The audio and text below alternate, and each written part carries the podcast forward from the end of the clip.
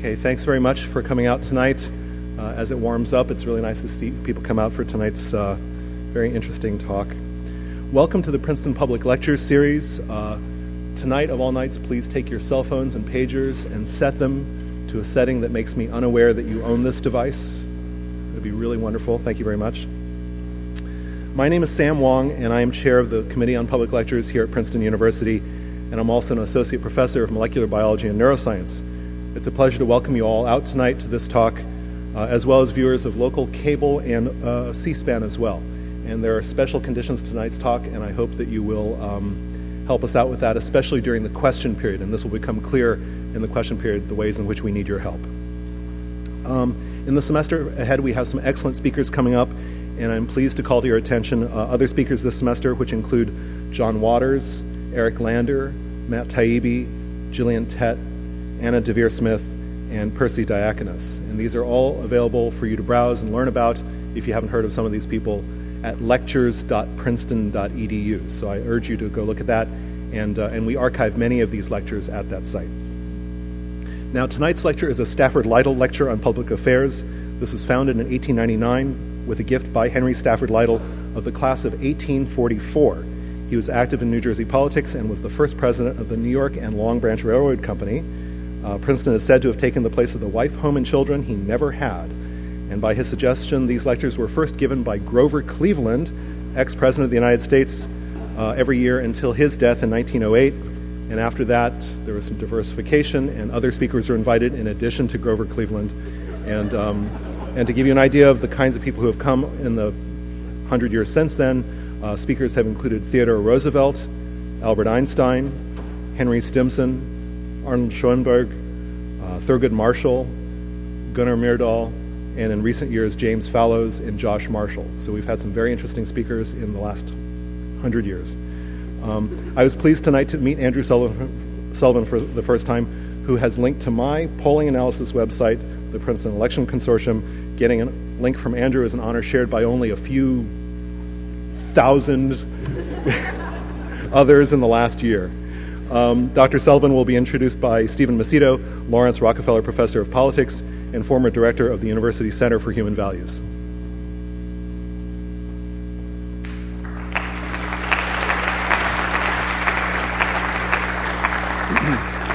It's a little known fact that Grover Cleveland insisted that Calm Blue Waters be written repeatedly on the board during these lectures. Uh, otherwise, he just couldn't speak in public.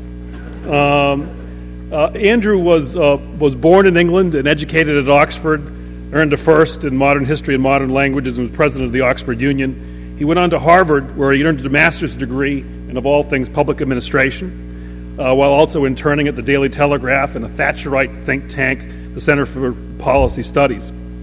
He was best known during those years as an actor, appearing as Hamlet in plays at Harvard, Alan in Peter Shaffer's Equus, and also as Mozart in Amadeus. Beginning in the mid 1980s, he wrote for various publications, including the Wall Street Journal, the Washington Post, the Daily Telegraph, Esquire, and most notably the New Republic.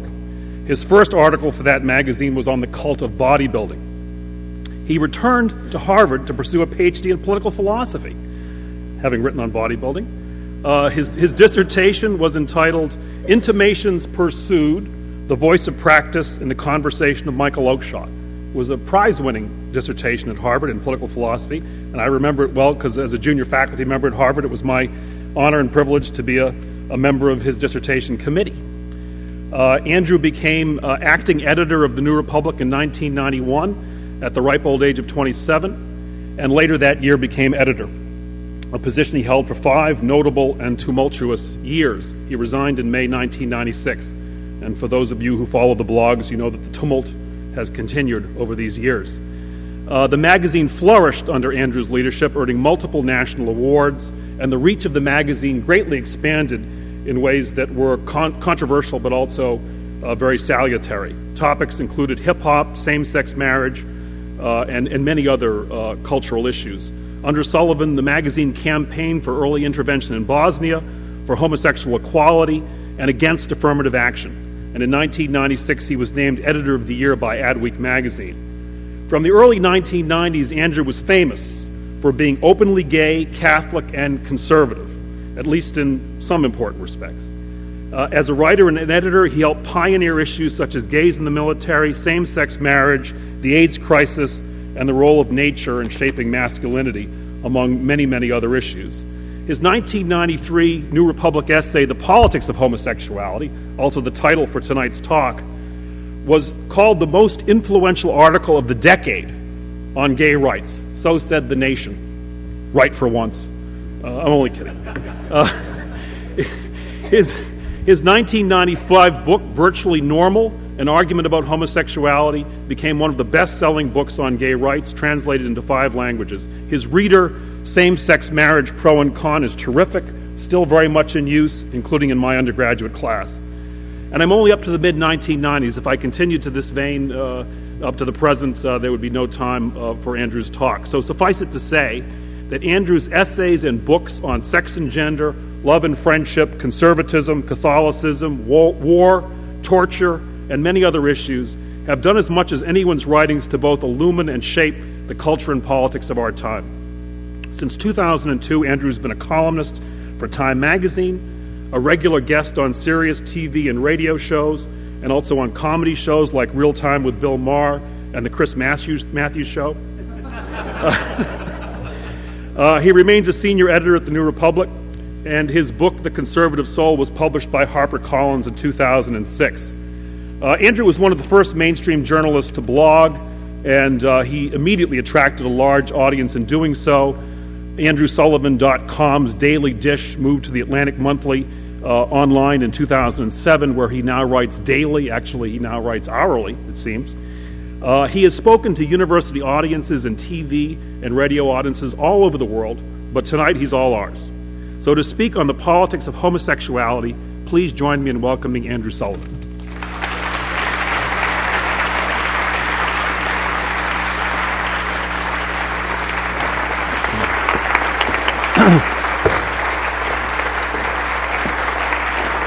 Thank you very much.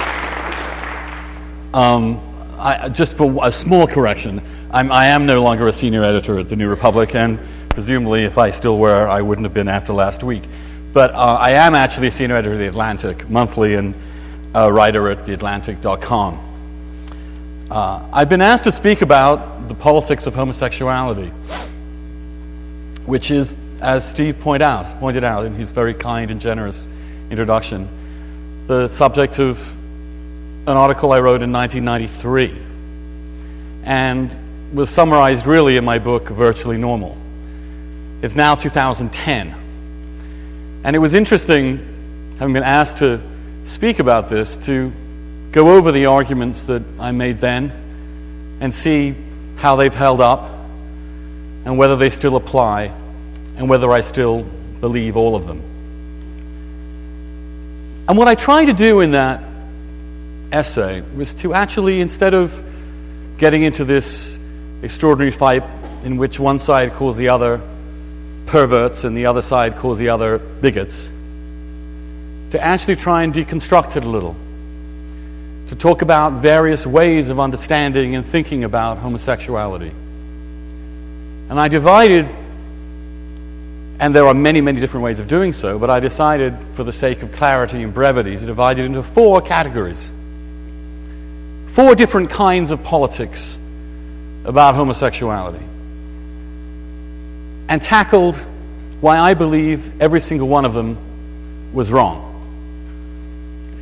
Those politics of homosexuality I called prohibitionism, liberationism, conservatism, and liberalism.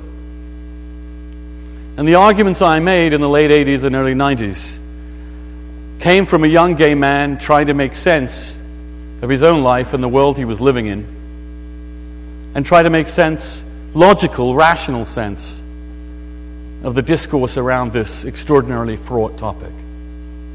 It remains, of course, incredibly fraught today. Intense, emotional, disturbing, upsetting, the sort of red hot center of a culture war in which many people's lives are discussed and debated. I want to try and tonight diffuse that, to calm that, and to try and think rather than feel about this topic. And I ask you tonight also to help me do that because there is so much emotion legitimately about this subject the thinking is sometimes hard.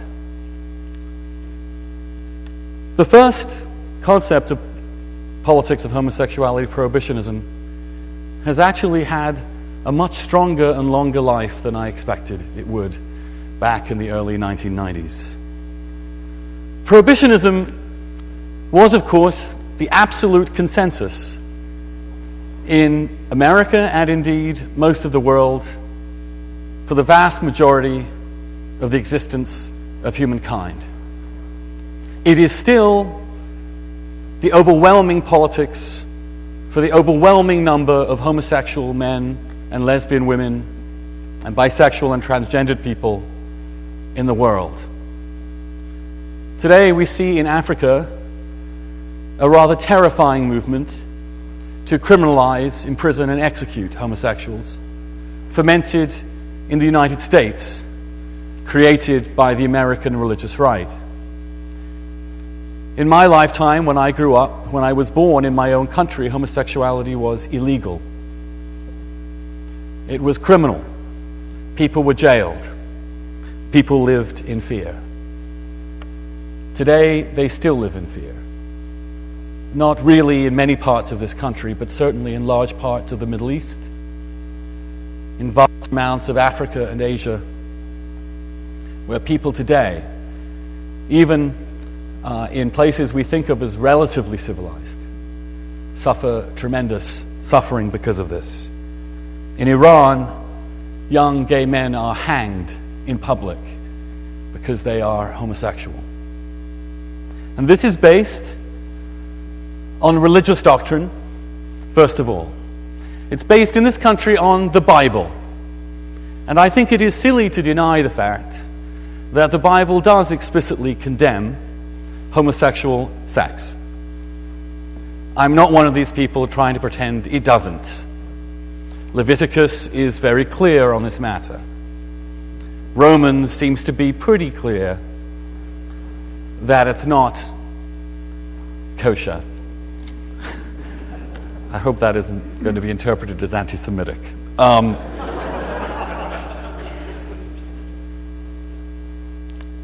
does this work today as a politics? Does biblical literalism, the, the appeal to the Bible, which in fact is one of the dominant themes of the religious right, it was Adam and Eve, not Adam and Steve. You've heard these slogans. The Bible is clear. This is the Word of God. We must take the Bible literally seriously. Well, my response to that is simply this Leviticus is clear. A man shall not die, shall not lie down with a, a man as he does with a woman. But it is also clear that the penalty is execution. It is also clear that you shall not mix one fabric with another fabric in which case the religious right should be campaigning to shut down Bloomingdale's. It should, if biblical literalism is the actual argument, be arguing for the execution of homosexuals as real fundamentalist regimes do. So I'm sorry, but already the prohibitionists are engaging in incoherence. Either the Bible is literally true and is the commitment to be enforced, or it isn't. They're telling us it isn't because they don't support the execution of homosexuals. Then you come to a much more sophisticated argument. And this argument comes from the Catholic tradition of natural law. What it says is that human beings are naturally designed by God to be heterosexual. In fact, at some level, homosexuals do not really exist. They are all, we are all heterosexuals, but some choose to engage in behavior that is unnatural, that is against the way God made us and the way nature designed us. And this revolt against nature is the argument against homosexuality. the legal framework for criminalizing homosexuality was often referred to in English law and indeed in early American law as crimes against nature. This is a core element. And why is this a core element? Because when you ask them, it is that sexuality and sexual acts are by nature supposed to procreate and create life. And a man and a woman can do this, but obviously a man and a man for biological reasons and a woman and a woman for biological reasons cannot create new life. And that therefore the act, the entire purpose of sexuality is being perverted, literally, away from its natural end. Therefore, we are not, it is claimed, bigoted about homosexuals or stigmatizing homosexuals. We are simply saying that by understanding the nature of human beings, the act of sexuality in this sense is clearly contrary to what every human being would clearly understand. And this is the other critical argument of natural law. Natural law does not appeal the way that Protestant fundamentalism does to the Bible in a literal sense. It says and makes an argument that these arguments that it's making are obvious and self evident to anybody with reason. That you do not need to have revelation or even faith to accept the obvious, reasonable nature of this condition and of this argument. And you know, it remains a very powerful argument. The male body produces sperm that we know biologically are and can be and can become, if united in an ovum, into a potential human being. Without this particular thing, nobody in this room would be here. I certainly wouldn't, and I know all of you wouldn't either. I'm now degenerating into the same kind of uh, repetitive mantra as Bart Simpson's uh, alter ego. So one also would expect that this argument to be held consistently. What I'm trying to do here is think reasonably about this. Well, Protestants who invoke this also defend contraception. In other words, and in fact, they, uh, they, uh, they're very strongly committed to, uh, to contraception in many circumstances. Now, to use contraception as a heterosexual is to engage in this natural act and deliberately prevent it from reaching its natural end. So, presumably, in that sense, heterosexuals that use contraception are perverting the entire point of sexual interaction. The Protestant argument is well, yes, but it's also about committing in love to one another. Sex is an act of love in a committed relationship. Well, unfortunately, that argument can also apply, obviously, to gays and lesbian couples. So, bye bye that argument. The Catholics, of course, being sometimes very smart, and in 1968, realizing, uh oh, if we give this away, a lot of other things will follow, insisted that no, the contraception is as bad as homosexual sex for exactly the same reason. And again, it's important to point out the Catholic doctrine in this is not bigoted. It is not in that insofar we've got. It is not saying the homosexual people are evil or wrong, or it is saying that the sex act must always be open to procreation. It's the same argument as against masturbation and as against contraception. It's just that homosexuals get caught in this same argument because, by nature, sadly, they cannot reproduce themselves.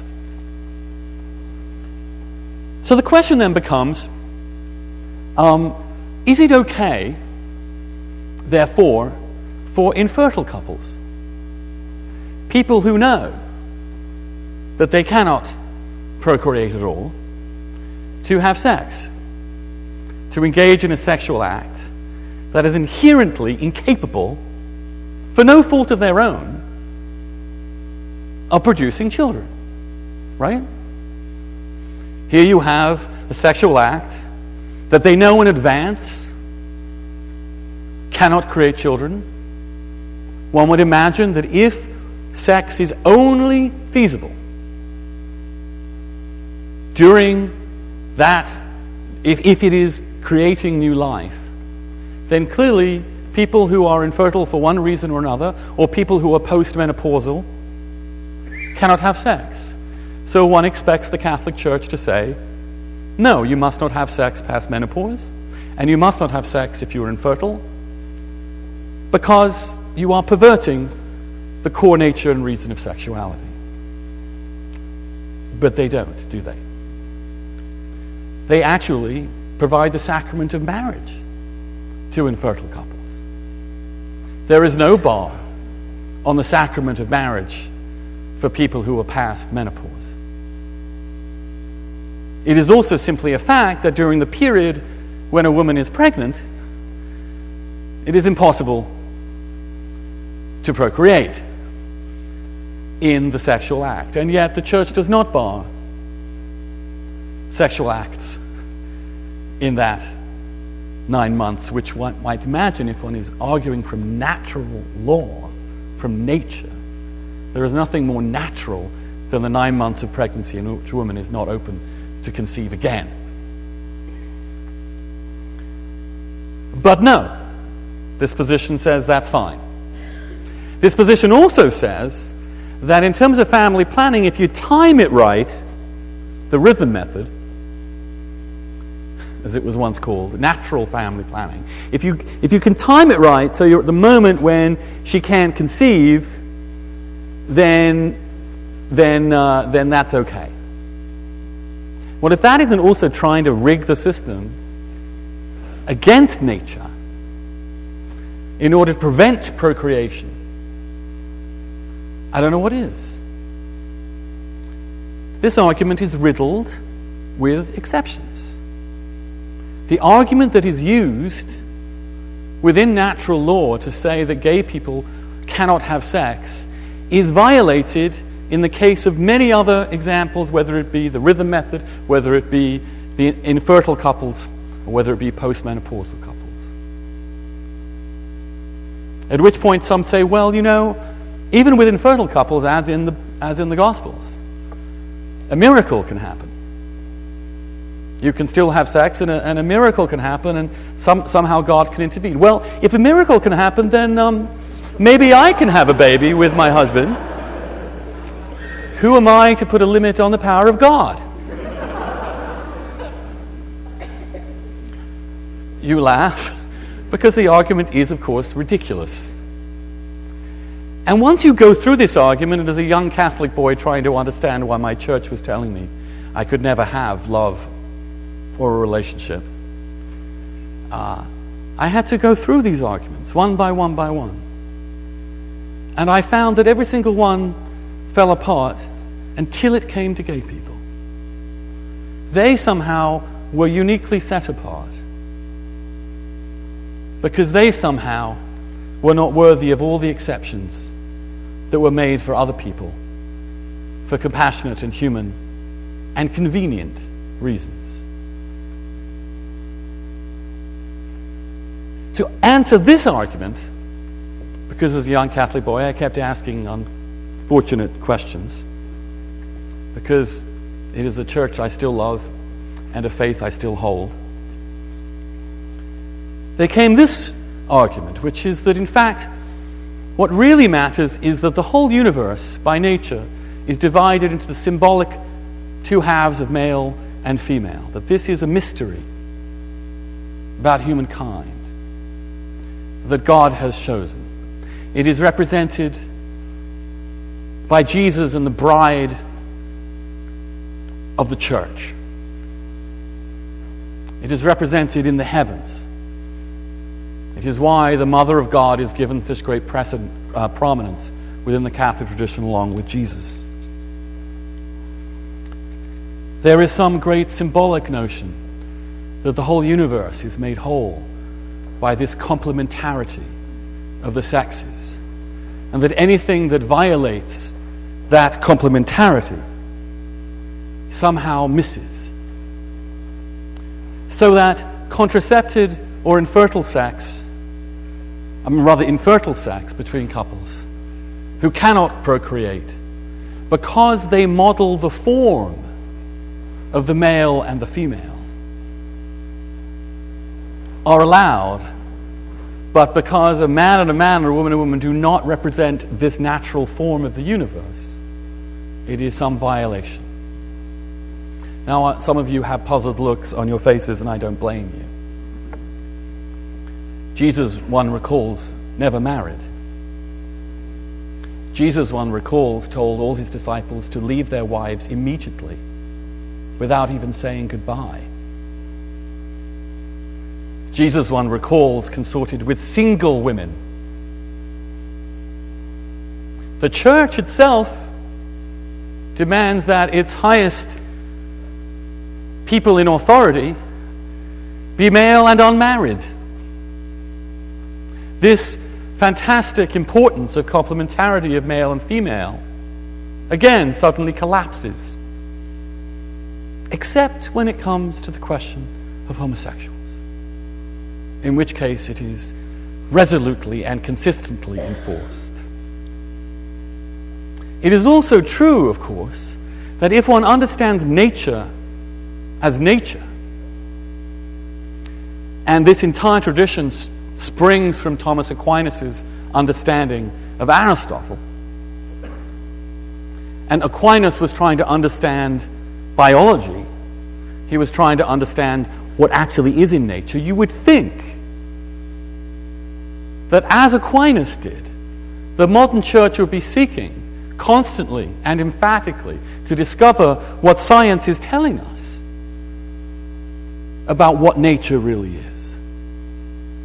And science is telling us and has told us in the last 150 years that there are not actually in the whole universe just two genders. There are many species in which there are intermediate genders. The human species has many people born as intersex. There are dozens of genders of grass. There are fish species that go from male to female to male in their own lifetime. And everywhere in nature, you see homosexual behavior. As Darwin saw it himself and then covered it up because he thought it was too outrageous to say, happening all over the place, in all sorts of species.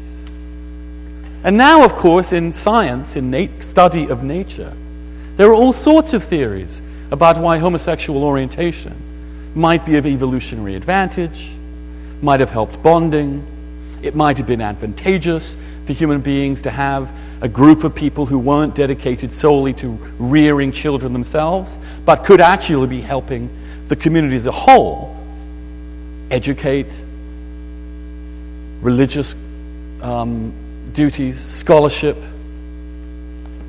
all sorts of other things that actually gave these communities evolutionary advantages because they had men and women who were not dedicated solely to reproducing and bringing up children as a family unit. Now, we're at a stage of knowledge where we don't really know the resolution of all of these things. But what we do know, we do know as truth, as the truth of nature, is that this idea of male and female is the only definition of what the universe is about, as somehow some ultimate truth of which all variations must be banished, is simply not consonant with what we know about science and about nature. And if Aquinas were living today, he'd be studying evolutionary biology and psychology to understand what God meant us to be.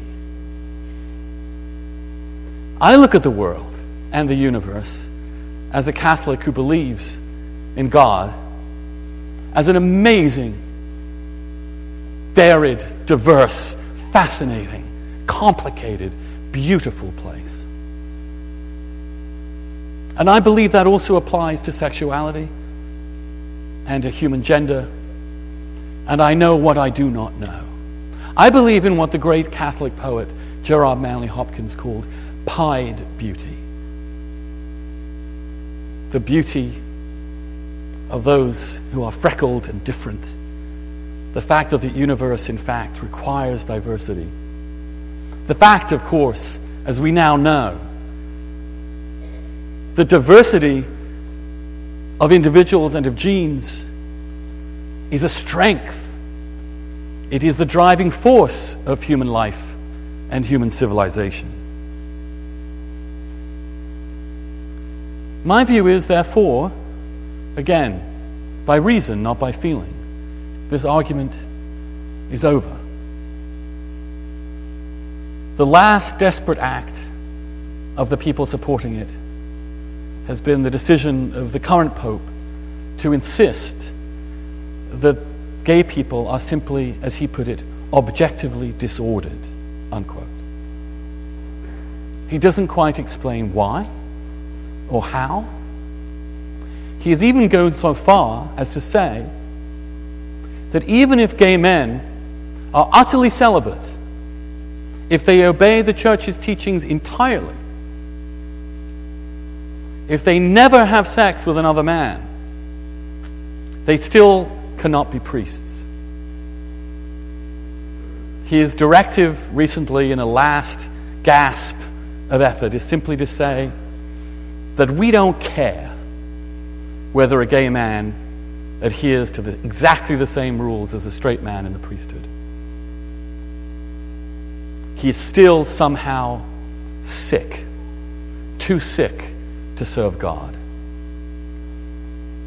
In my view, that particular directive, which I think up until then there are some arguments that seem to fall apart, that itself is not an argument. It is an act of bigotry, it is an act of stigmatization. And this, by the way, and this perhaps is where feeling does creep in, by a church that has engaged over the last decades in the grotesque cover up and commitment of sexual abuse of children at a greater extent than any other institution that we know of. If it were a secular institution, the police would have gone in and shut it down. But nonetheless, the hypocrisy and double standards of these individuals are not what I'm arguing here. What I'm arguing here is the argument makes no sense. And I tried most of my life for it to make sense, and it doesn't make sense. The second politics of homosexuality, you think calm blue oceans, calm blue oceans, calm blue oceans.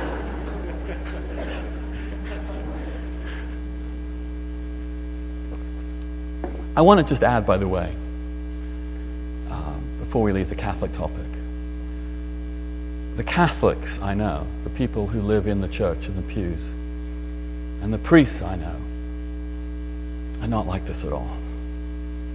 They're good people. They do great things. They love God. And they love their gay and lesbian brothers and sisters and sons and daughters.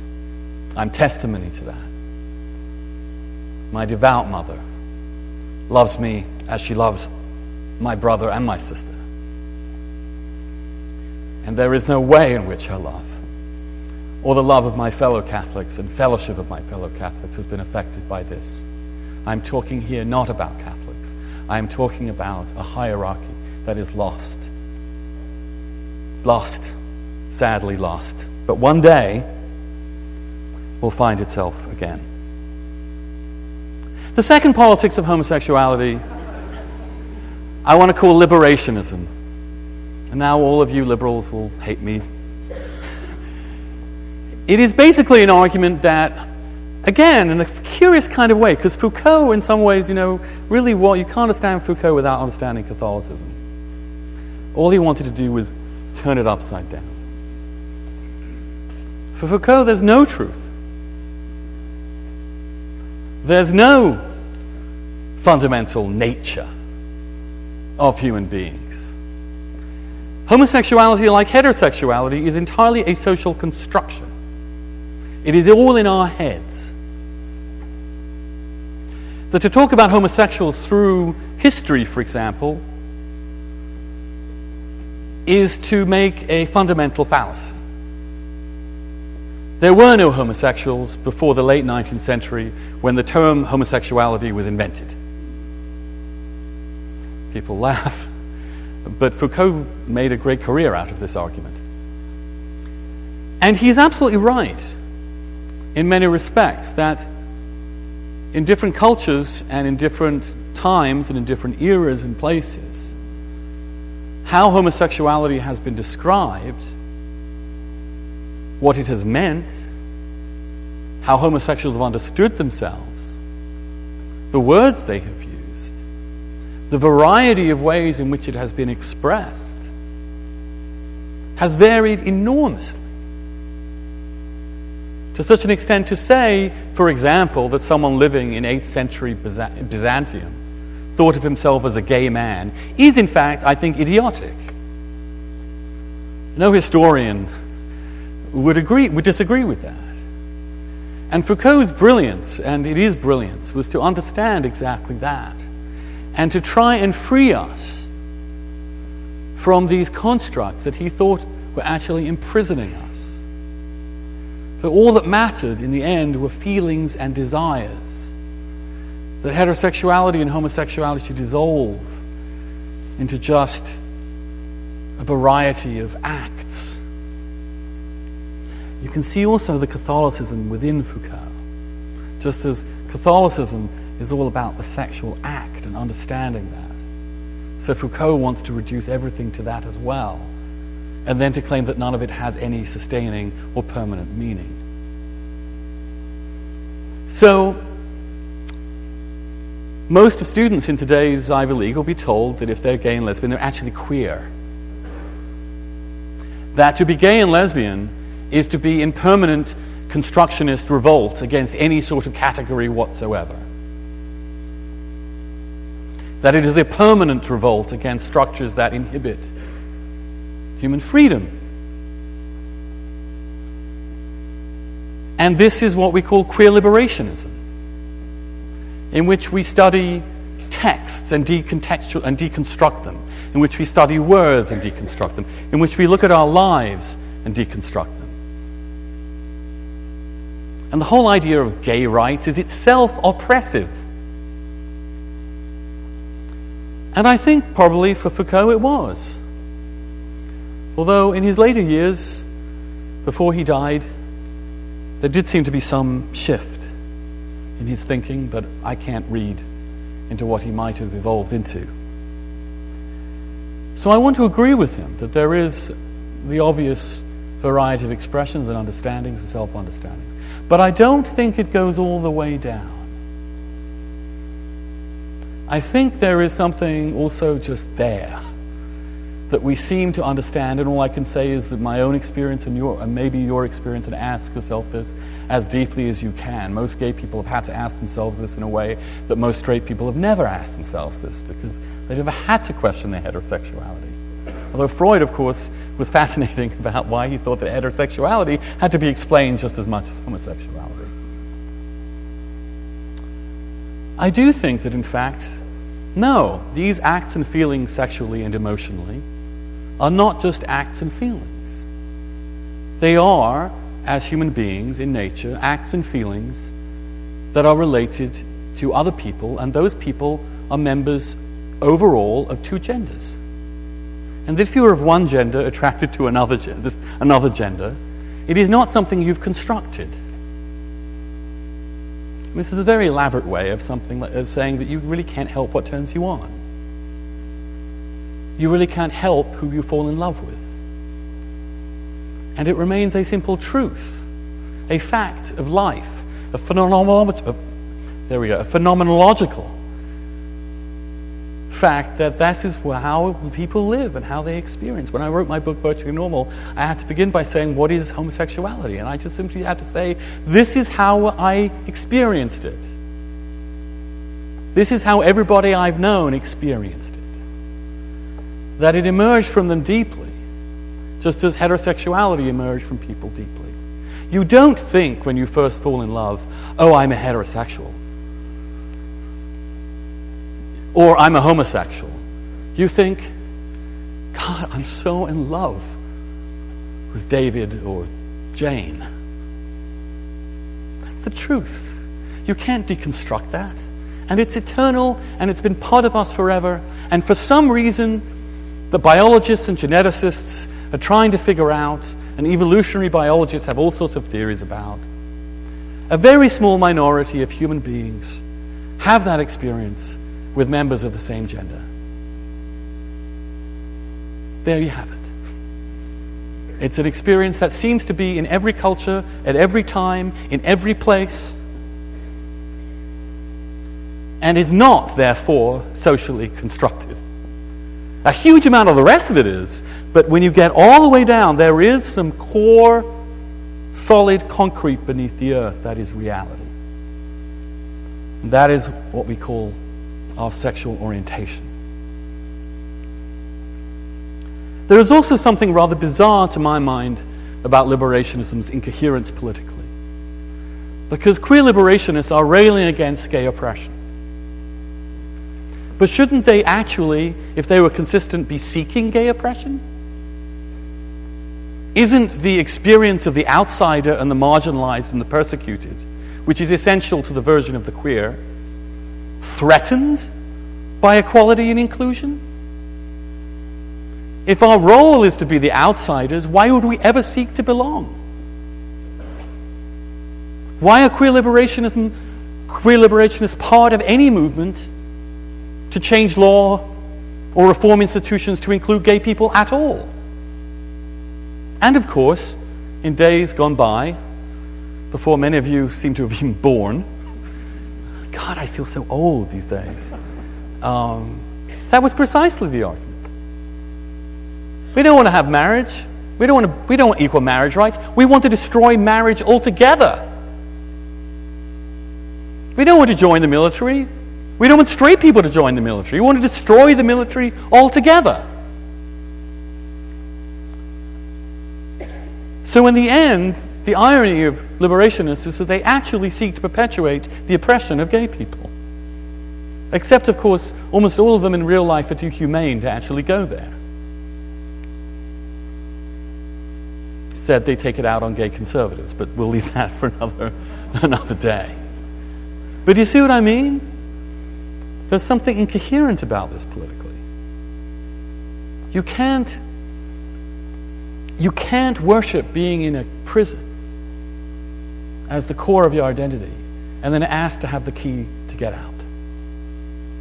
In the end, it becomes a prison you beautifully decorate. You make a charming home. And God knows we homosexuals are good at that.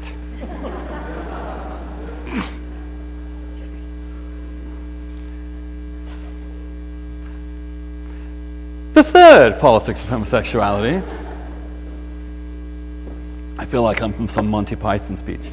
Far, no, four! Sorry. The third politics of homosexuality I called conservatism. And I mean this in a, not in the way that conservatism is currently understood in this country. I mean a classical conservative temperament, which is we really rather like homosexuals, but we really rather you didn't talk about it very much. Thank you. This is very English view. It's um, why do you have to keep bringing it up? Um, can't we all just get along? Uh, why do you have to talk about sex all the time?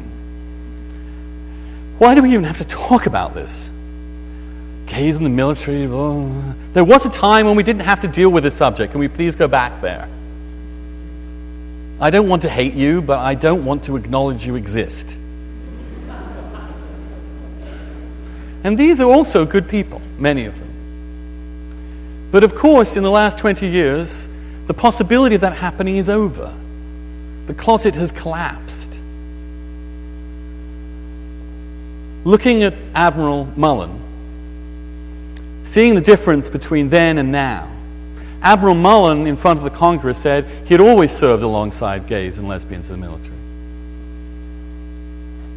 As most soldiers, especially sailors, will always tell you.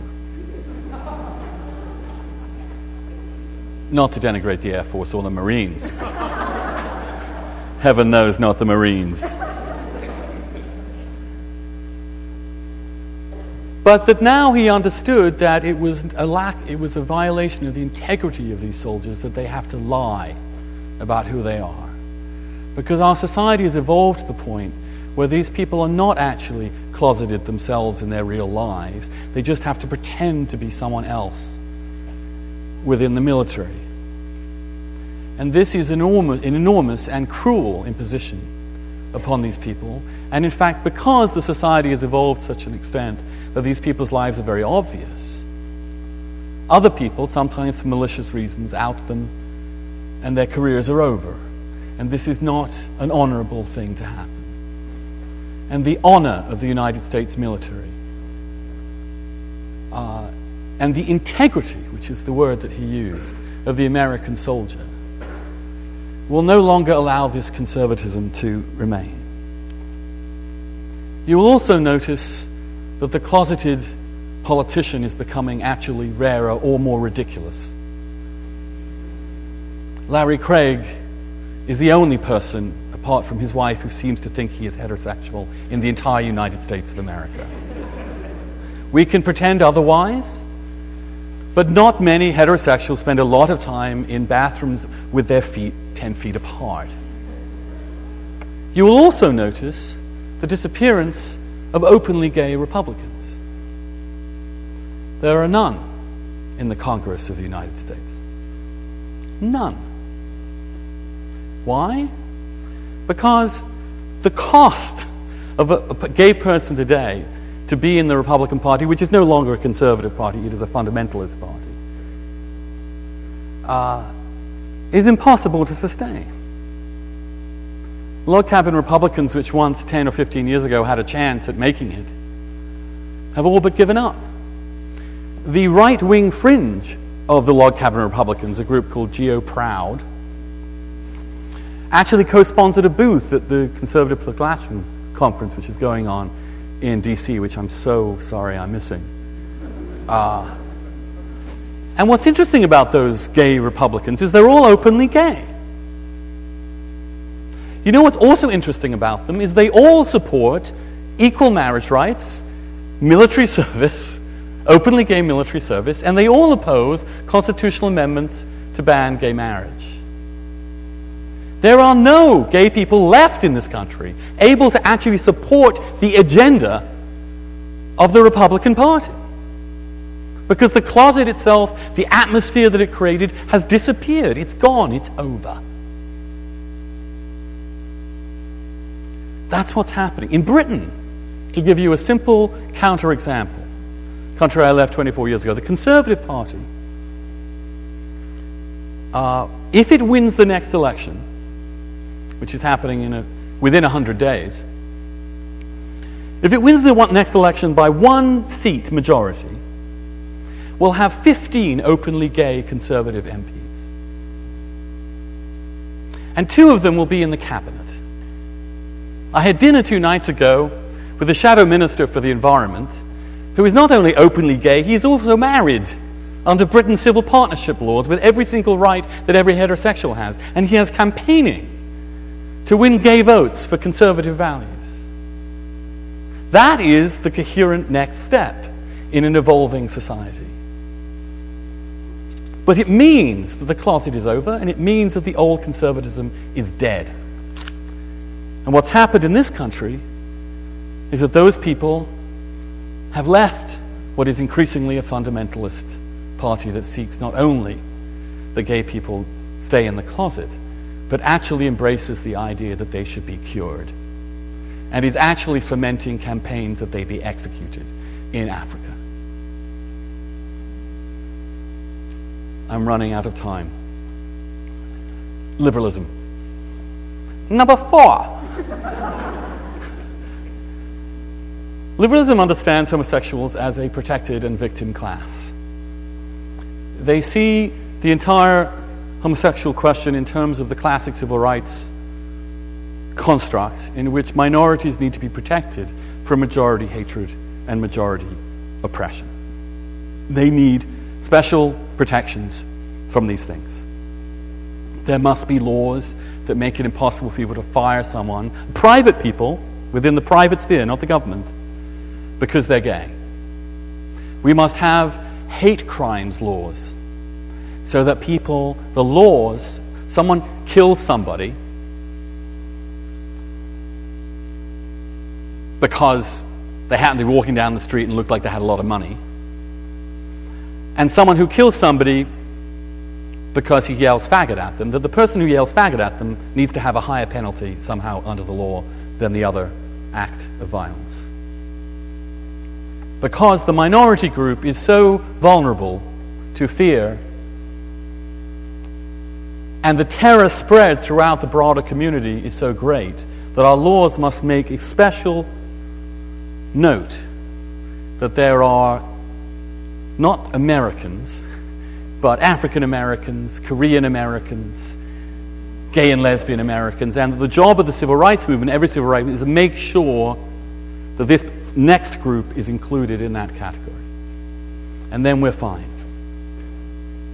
And I think this comes from an extremely benevolent and good place. What I worry about is that it balkanizes society into different sections. It places, in fact, and generates by its very structures and language racial, sexual, and sexual orientation divisions within people, and provokes resentment among those who don't seem to be protected and generates a very particular argument that, yes, some people are arguing for special rights. And I don't believe minorities should have any more rights than majorities. I think they should all have rights.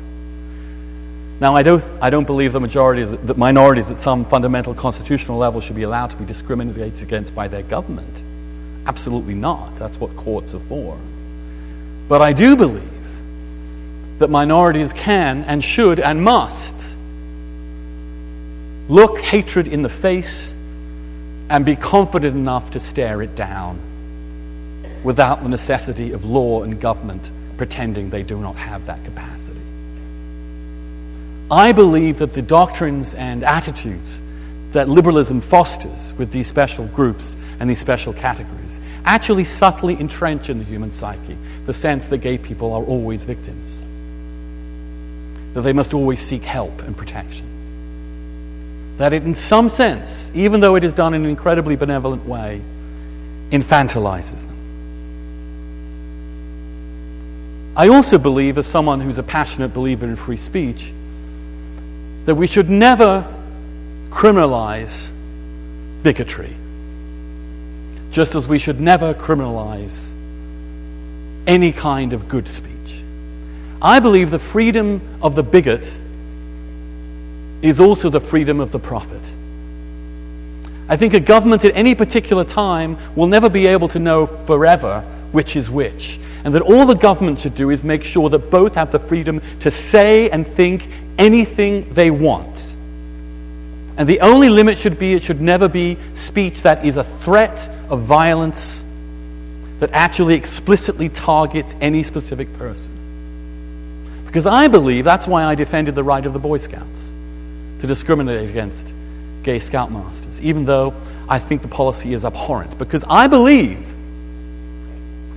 that once you accept the principle that a private group cannot discriminate against people it decides for its own particular reasons, whatever reasons it is, then the groups that are most vulnerable from government interference are the ones that are the smallest. Gay people among them. That the right of the Nazis to walk, Nazi or KKK to walk down the street under the First Amendment is indistinguishable from the right of the drag queen to walk proudly down the street in the gay pride parade. I want to defend both of them, not because one of them is good and one of them is bad, but because both of them are acts of freedom. And if we start as gay people infringing upon the First Amendment, the fundamental right to say what we want, to be who we are, we will finally be the victims because there really aren't that many of us. And we will be the people who will be the victim of this kind of intimidation. Now, I also believe, for those reasons, that we should be extremely careful in enacting equality for gay men and women, that we protect the religious liberties of people who, for whatever reason, sincerely believe this is against their conscience. Even if, as I've tried to show, there isn't that much reason in this, it is not the role of the government to tell a religious person that they're not reasonable. At some level, every religious person is not reasonable. Religion is not about reason. And what I worry about, and what I worry is a legitimate fear among people, is that once you start down this path of protecting particular groups of people, other people and their freedoms to say and be and speak will be affected. And lastly, I also want to say that gay people are a very particular kind of minority. A, a very strange, in some ways, minority. Different than every other racial minority or group that we think of. Because, which makes them not and shouldn't be put apart of all minorities should not be balkanized or set apart. And the reason is that every homosexual is born into a heterosexual family, at least almost everyone. And most of us live our lives deeply embedded in heterosexual culture. Now, most African American kids grow up in an African American household. Most Jewish kids grow up in a Jewish household. They are part of a minority you can easily demarcate.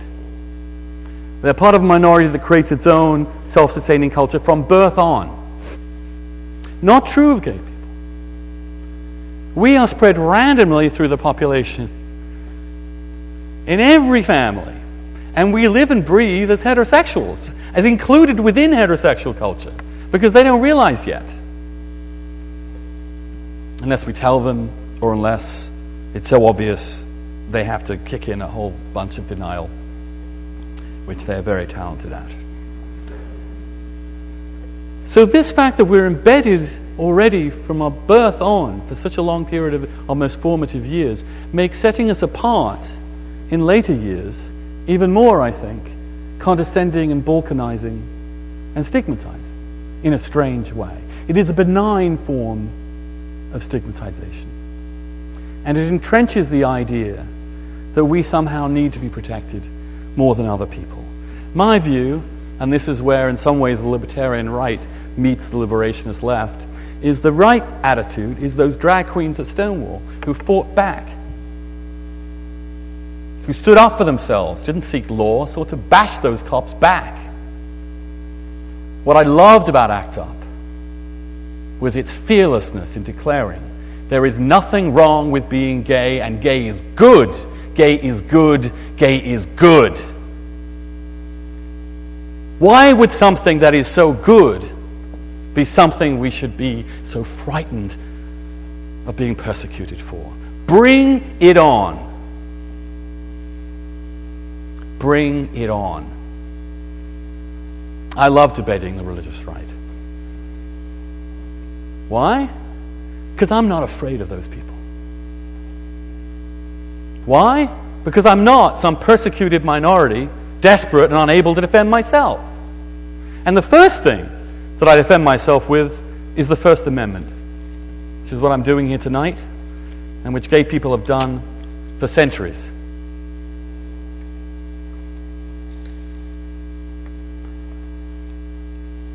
I need to conclude. The politics that I argued in alternative to all these four things, has in the couple of decades since I first started making this argument come to pass. We have seen, and the argument was that the core argument is that the government, the government should stop treating us differently. The government should stop identifying us as different and stop discriminating against us. We are equal, and our government should treat us equally. And that means our relationships should be treated no differently in any way, shape, or form than a heterosexual's relationship that is identical in its commitment, in its fidelity, in its love, and its passion. I will never accept that somehow my love for my husband should be quarantined into something called a civil union or a civil partnership, or euphemized in such a way that is not the exact equivalent of the relationship of my sister and her husband. I am not going to be written out of my own family, and there is no reason why any gay person should ever accept anything but full equality under the law. Separate is not equal. We are our own families. We live in our own families. We are not something other than the family. The defense of the family means the defense of homosexuals. There is no difference. We should fight for no difference. And the service the military service of soldiers who risk their lives and have died for this country should never be treated in any way differently than their heterosexual peers. They should always be treated and rewarded or punished on the basis of rules that apply to everyone equally. That can be done and it should be done. Segregation is wrong. It was wrong racially, it was wrong sexually. It is wrong with respect to sexual orientation. And civil unions and domestic partnerships and anything short of civil marriage is a form of segregation and a form of stigmatization which no self respecting gay person should tolerate for a second.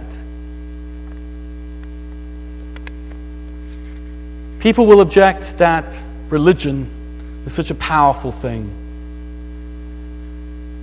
and that unreason should therefore be given a special privilege over reason and equality and truth. Well, if religion is not about truth, what is it about?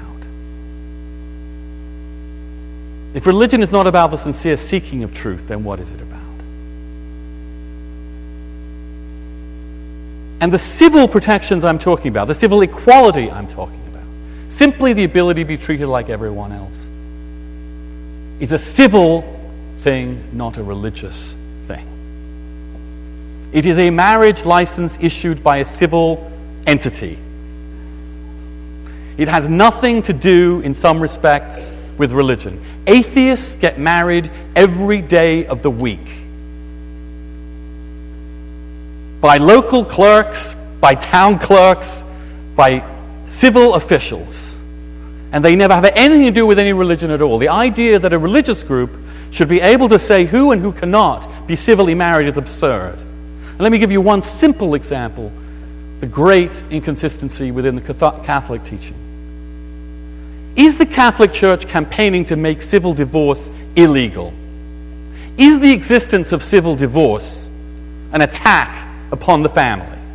Is it as an attack on marriage? Civil divorce is absolutely forbidden within the Catholic Church. It affects far more people than gay people, or than the situation of gay marriage. Why is there not a Defense of Marriage Act to prevent divorced people remarrying? If there has to be a Defense Marriage Act to prevent gay people marrying. Be consistent, and they're not. Be rational, and they're not. And treat us equally, and they're not. And lastly, yes, it is a civil question, this. It is about civil equality, and it's very simple. But what is it that I really, or we really, are fighting for in the gay rights movement? And it is that there should never be a gay rights movement in the future. I want to abolish the gay rights movement. I want to shut it down. I want to achieve civil equality so the distinction between homosexual and heterosexual in the political world is irrelevant. I want the day to come when there is no human rights campaign and no National Gay and Lesbian Task Force, no service members legal defense network, when I am not always described as a gay conservative, when I'm described as a conservative or whatever else I'm supposed to be. I want the day when this is over. I want the day when we're humans together, when our differences are opportunities for self understanding and conversation. When we can get past this distinction that has caused so much pain to so many people for so long, and we can become citizens and human beings again. Thank you.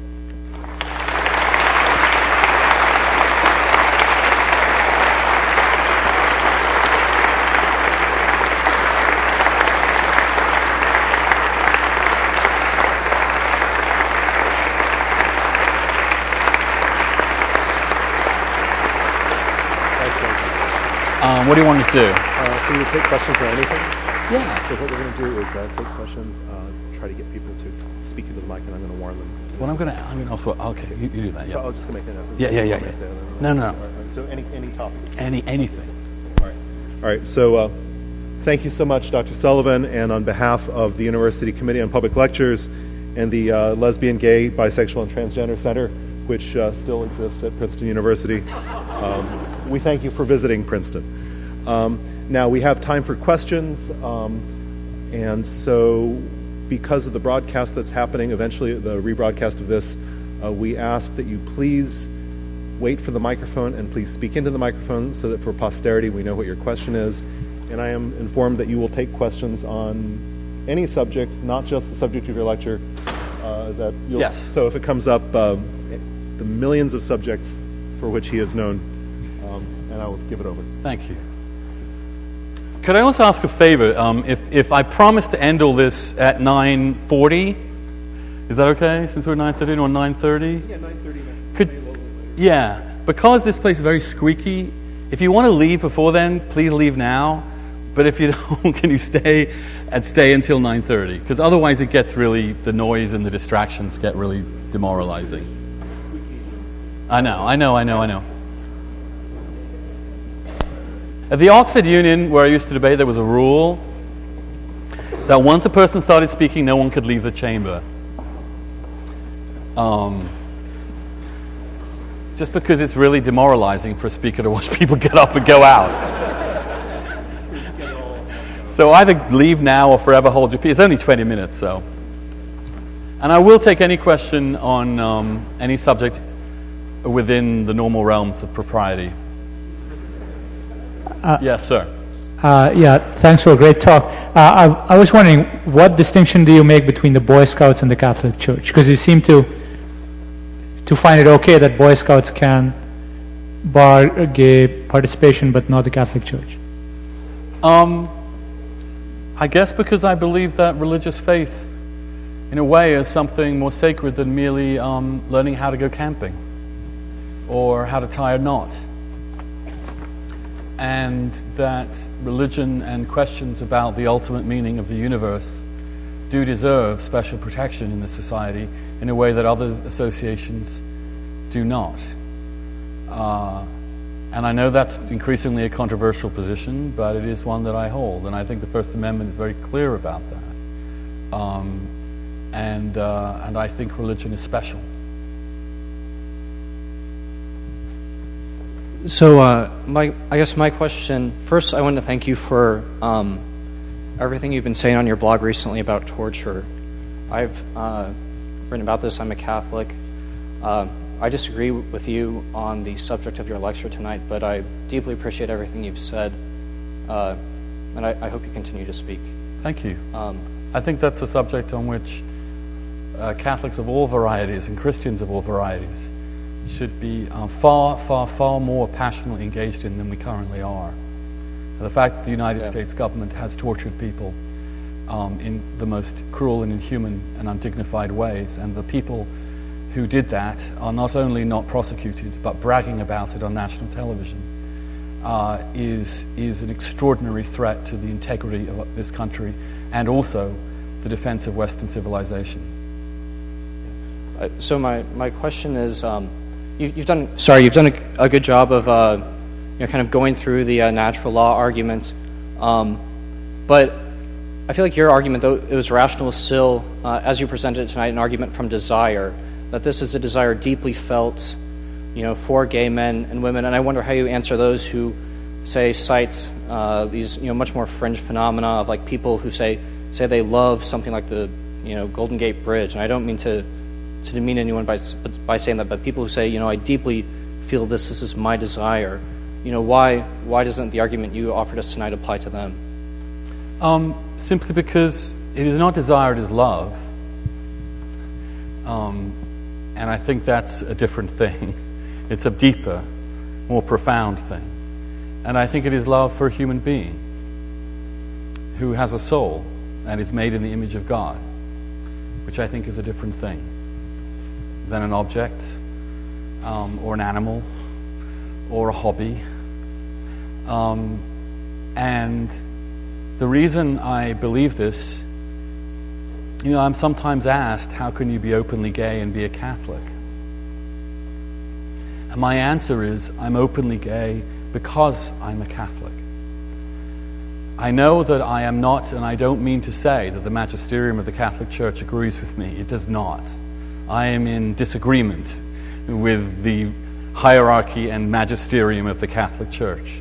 But I also believe that it is the duty of every conscientious Catholic to speak from his heart what he believes sincerely to be true about himself and others. And that the core truth of our faith, in my view, is love. These three things remain faith, hope, and love, but the greatest of these things is love.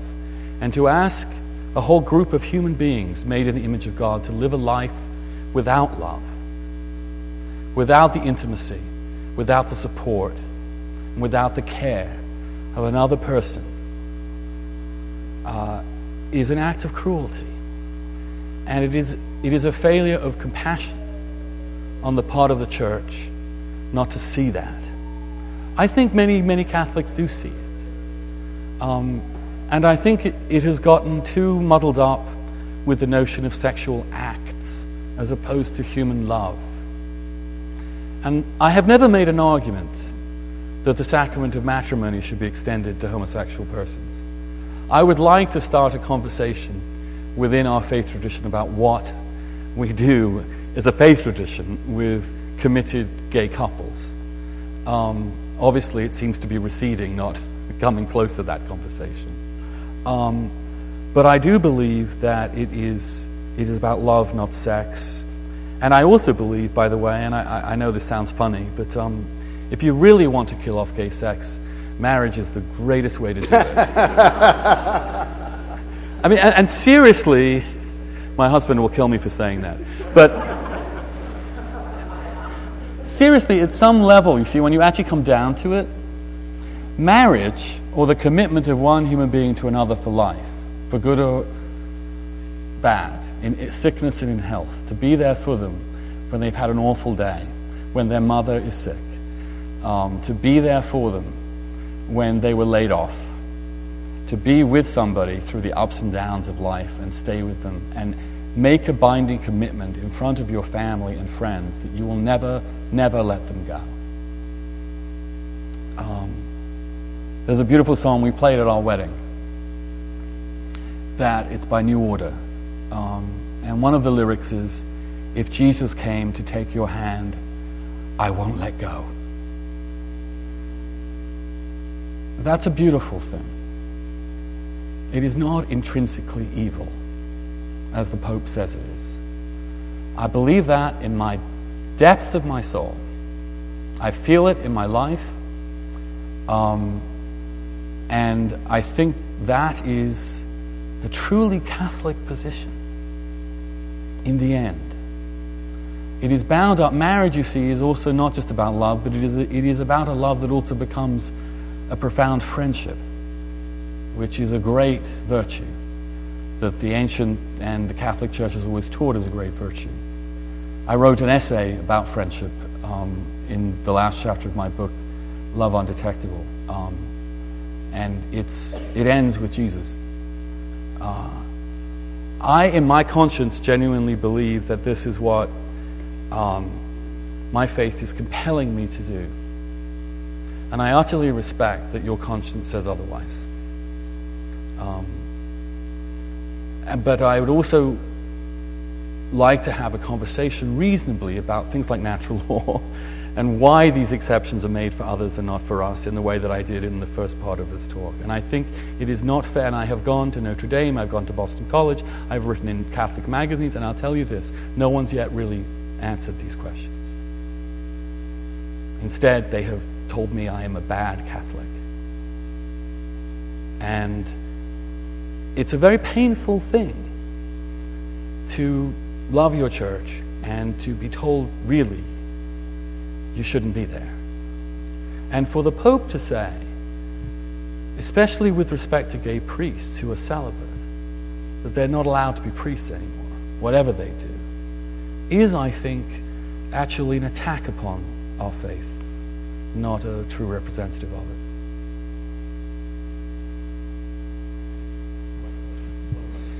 Um, I wonder if you would meditate for a moment on the, the difference between the concept of marriage as a legal institution and as a cultural institution. And, and I oftentimes think, as I know we do not have in this country, that while we have a smattering of civil union legislation, civil union is not the legal equivalent of marriage. But if it were universally, we would still have, at least as I interpret your talk tonight, we would still have a problem and that is that there still is this cultural thing called marriage, uh, which gay people say, I want, to, I want that. That is significant to me. And, and so I sometimes wonder whether if the state were to say, well, we're actually going to get out of the business of marriage. We're not going to issue marriage licenses anymore. We're going to issue civil union licenses to anybody that wants one. Do, does that somehow, would that uh, clear the deck, so to speak, or would we simply would have said, oh, now you've, you're peeing in the well and inviting me to drink from it?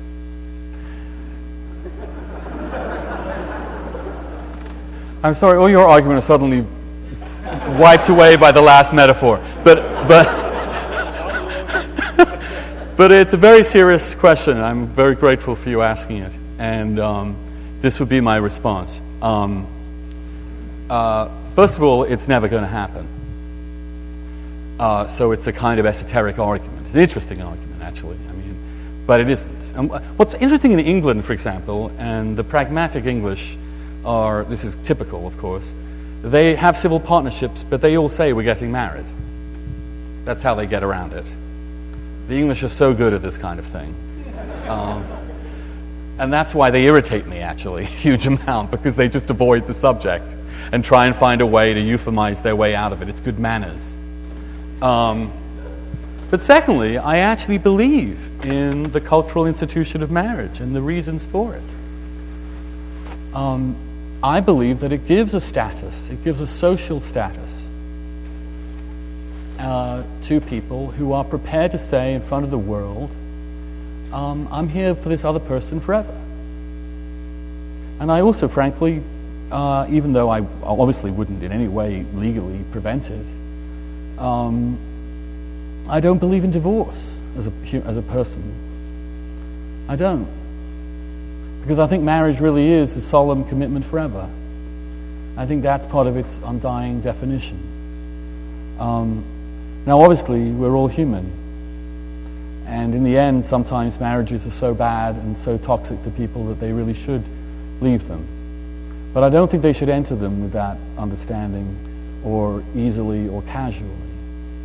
I also think that it is a good conservative, and this is why I'm, you know, why I still think I'm a conservative, even though none of the others do, um, is that the more someone else is there for you to take care of you, the less the government will have to do so.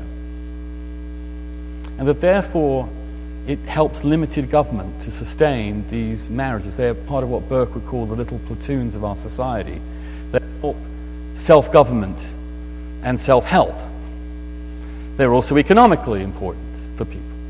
I mean, every statistic you will find will show you that married couples live longer um, and uh, uh, have, are healthier and happier um, because they have someone there for them.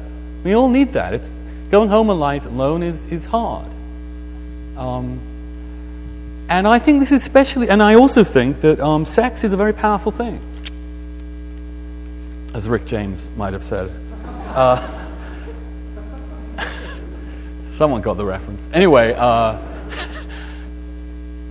and men in particular, as we know, and I'm certainly not pretending otherwise about myself, sex is a very powerful drive.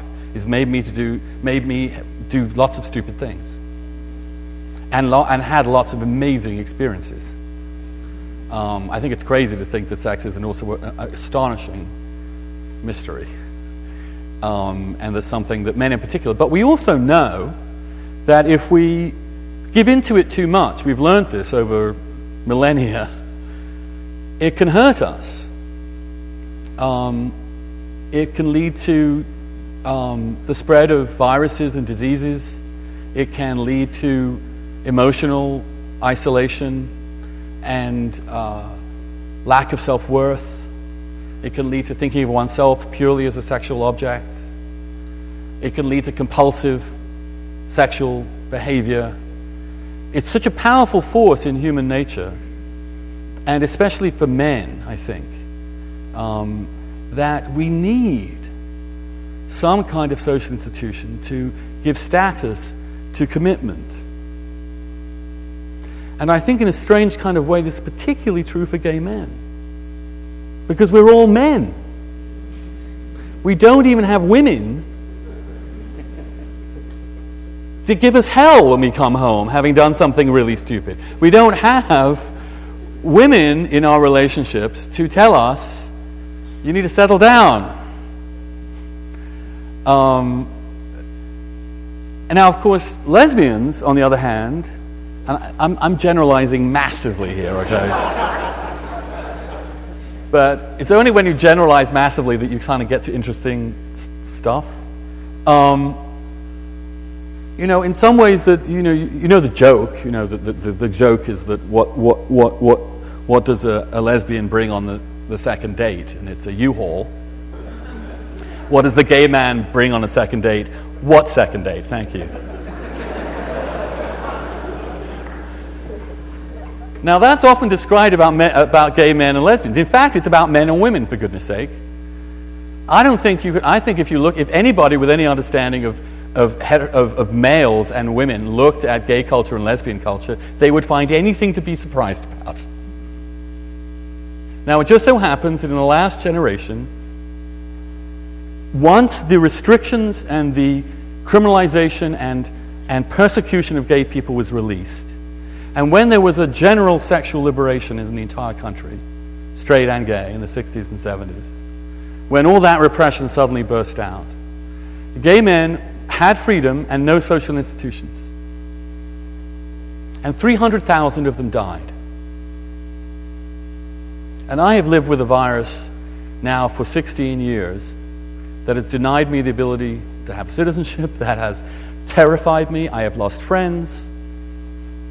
Uh, I lost my closest friend. I watched him die in his mother's arms at the age of 31. Uh, I really believe in, and I'll tell you this from my motivation, it was watching that happen. And I'm not blaming anybody for anything. I think these are very human impulses. and very understandable impulses. But if we do not create the social institutions that can help gay men restrain a little, encourage a little stability and fidelity and commitment, um, then the fire next time could be even worse than the fire last time. I'm doing this for the people I lost. And I'm not saying it's, I'm trying to make a nuanced point here. And I don't think every gay man should get married, and I don't think having lots of sex with lots of people is the worst thing in the world at all. Because I have. Um, I am saying that from a purely objective viewpoint, uh, if there are no social institutions to encourage commitment and, of one person to another, then collectively the consequences are psychologically and in the end physically terrible. Just as societies in which marriage collapses, or in, in a city where some marriages collapse and the family has collapsed, the consequences for the people are really kind of bad. Even though every single one is made in the image of God and we should not condemn, and I'm not. I'm just saying the data is clear. And I want to build a firewall against this happening again. And I think this is part of it, as well as building the self worth of people so that they understand that um, this is possible for them. Uh, thank you. Um, I wanted to return to the issue of having a dialogue with proponents of natural law. Um, and I wanted to sort of press upon the extent to which that argument boils down to irrationality. Um, and I wanted to ask if you, um, if you think that there's basically a car of homophobia in its sort of strictest sense, like fear, um, underlying that argument, and what you think about the idea that it might just boil down to homophobia. I, I, all I can tell you is that my experience over the last 20 years of making this argument in that context has been met in my own church with greater and greater and greater repression and greater and greater and greater hostility in the hierarchy. The more persuasive our cases, I think, the more vicious the response has been. And I don't think that comes from a place of confidence. I think it does come from a place of fear. Um, and I think it also comes from a generation of gay men who, in the church, who have an extraordinarily proportionate uh, numbers within the church, um, who, in many ways, have run the church for centuries.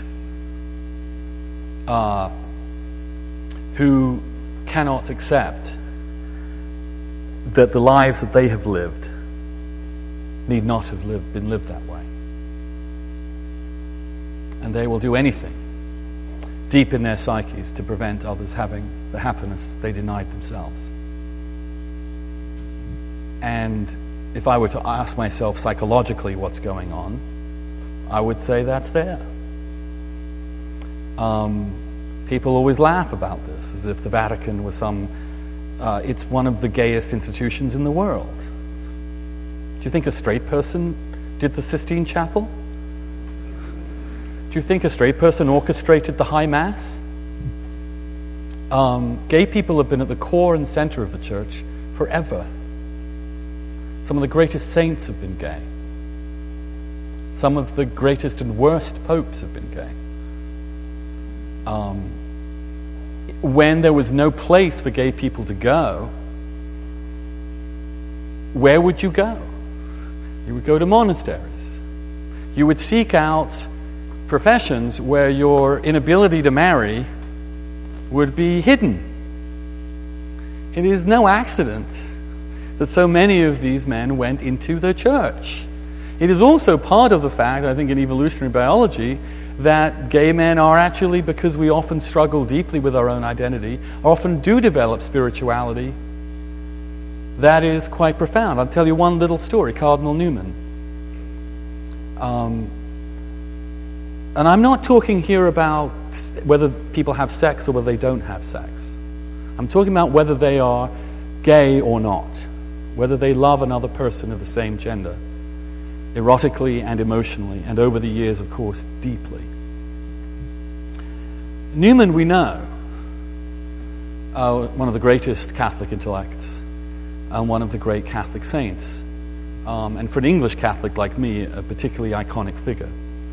Um, lived with a man um, and was devoted to another man his entire life.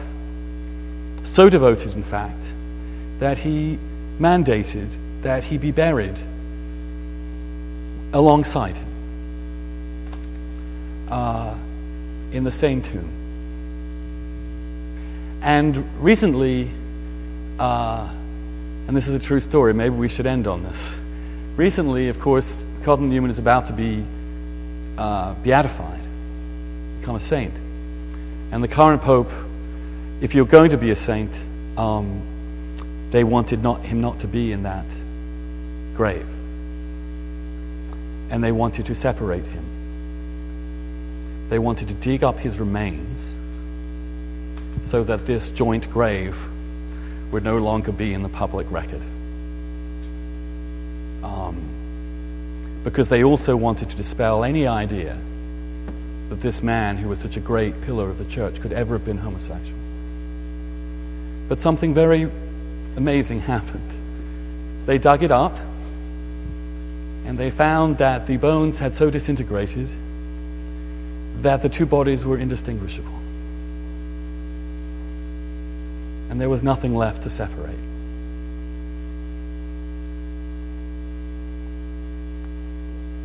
And I think at some level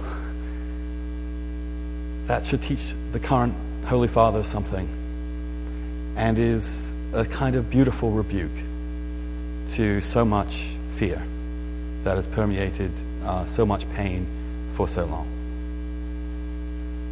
Thank you.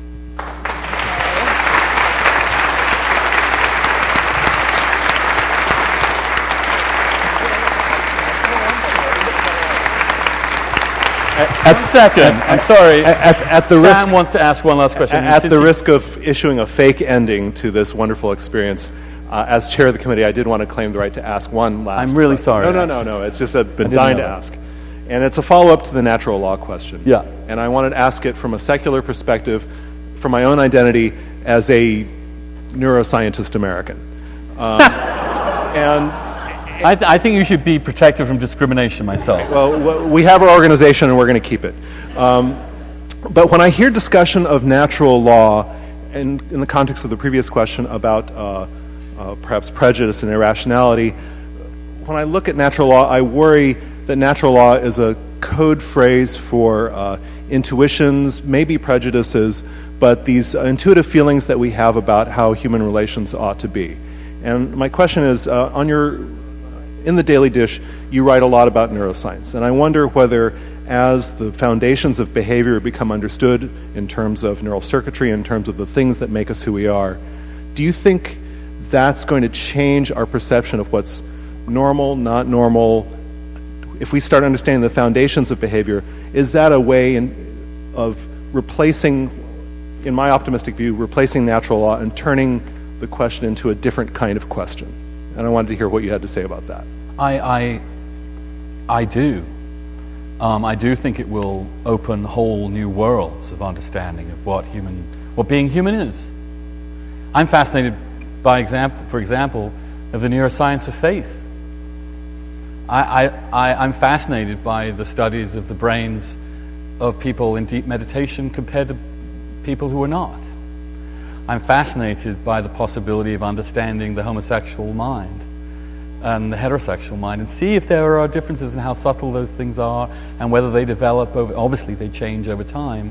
Um, you see my view is that aquinas for example was desperately seeking the truth about what human beings were in the 13th century 14th century. It wasn't what I, what I feel in, in, in these discussions of natural law is, is exactly that, is actually a, a resistance to, to understanding nature. They resist it. Um, but I have to say also that if Darwin didn't do it, we're 150 years after Darwin. And religious fundamentalism has never been stronger in this country or in around the world. Um, the great problem, I think, is that the more we know the truth about who we are in all our complexity, the more terrifying it will become for us to abandon the easy certainties and prejudices of the past. And that what we're really seeing in the world right now, and this goes far beyond the question of homosexuality, and um, it's the que- central question of my book, The Conservative Soul, um, is, is I think that fundamentalism is a neurotic response to uh, the truth as it's being revealed by science, as it's being revealed by human experience, um, because it is sometimes, as Eliot put, humankind cannot bear very much reality. And uh, the reality that neuroscience is opening up, the possibility of seeing, as we found with Darwin, um, uh, you know, a revolution in thinking, which, may, which I think is coming again, um, may, instead of opening the human mind, provoke a response the way that emancipation created Jim Crow. People can't handle it. Um, uh, we have to remember that um, Galileo, what happened to him? I mean, the people that stumble upon the truth are the people most dangerous. Um, and they are the most, and the reaction to them is sometimes the most ferocious.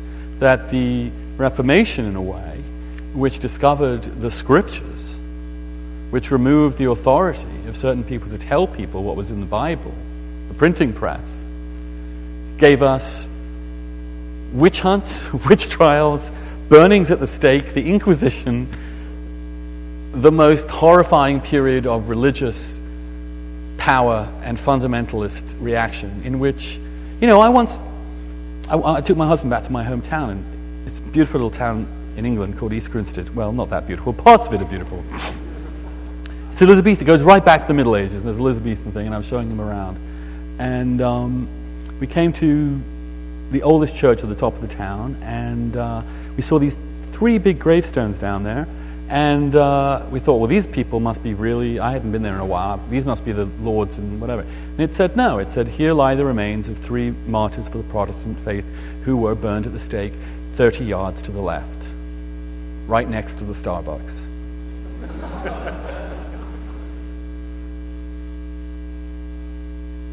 you laugh, but people in Iran right now um, right next to what they thought was Starbucks are being tortured because they're standing up for freedom against this kind of fundamentalism. You know, it's happening. And one major political party in this country, seized by fundamentalist religion, has also endorsed the executive's power to seize anybody in this country and torture them until they tell them whatever they want. And this country sat by and let it happen. Do not believe this stuff can't happen again. Do not believe that human beings or human science or human truth uh, will somehow march constantly forward without some horrifying reactions. Only, of course, in this particular moment, we have forces at work of fundamentalism, both in the Middle East and in this country, um, of all religions, whether it be the hideous fanaticism of the, uh, of the Revolutionary Guards in Iran or um, the biblical fundamentalism in this country that is, that is defending. I'm not, Marc Thiessen, uh, Vice President Cheney's speechwriter, goes on Catholic television and defends the use of torture as a good thing and Catholic thing to do. Uh, and there are settlers on the west bank of Judea and Samaria who believe that they are there forever because God has commanded this is their land. And if necessary, we must launch a war against other countries to protect that. And everybody has nuclear weapons. I mean, I, I don't think this is, I don't think people, I mean, maybe I'm, maybe I'm being hysteric. Maybe it's excitable Andrew again, as the blogosphere constantly mocks me for being. And rightly so sometimes. But um, I think things are kind of scary right now. Uh, I, and I think that the more, uh, the more we get closer to the truth about human beings, the more terrified the reaction will be. Um, and it is, it is the fact that people in fundamentalist societies um, are seeing, because they can't push away anymore through the mass media, images, for example, of liberated women, that is fomenting a greater repression of women, uh, a, a, regression um, in uh, the Middle East towards basically enslavement of women um, in the most hideous fashion um, it, to greater degrees. There, there, are, there, are no, there are very few countries out there that, that, are, that are not becoming more fundamentalist right now. Um, and this is, this, is a, this, is, this, is, this is a flight from reason. It is an anti enlightenment. And I believe in the enlightenment because I think in the end, God has to be compatible with truth. That God is truth. So I don't fear science in that way.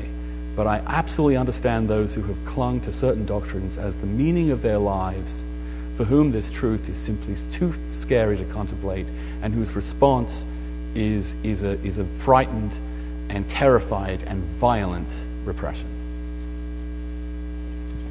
Thank you.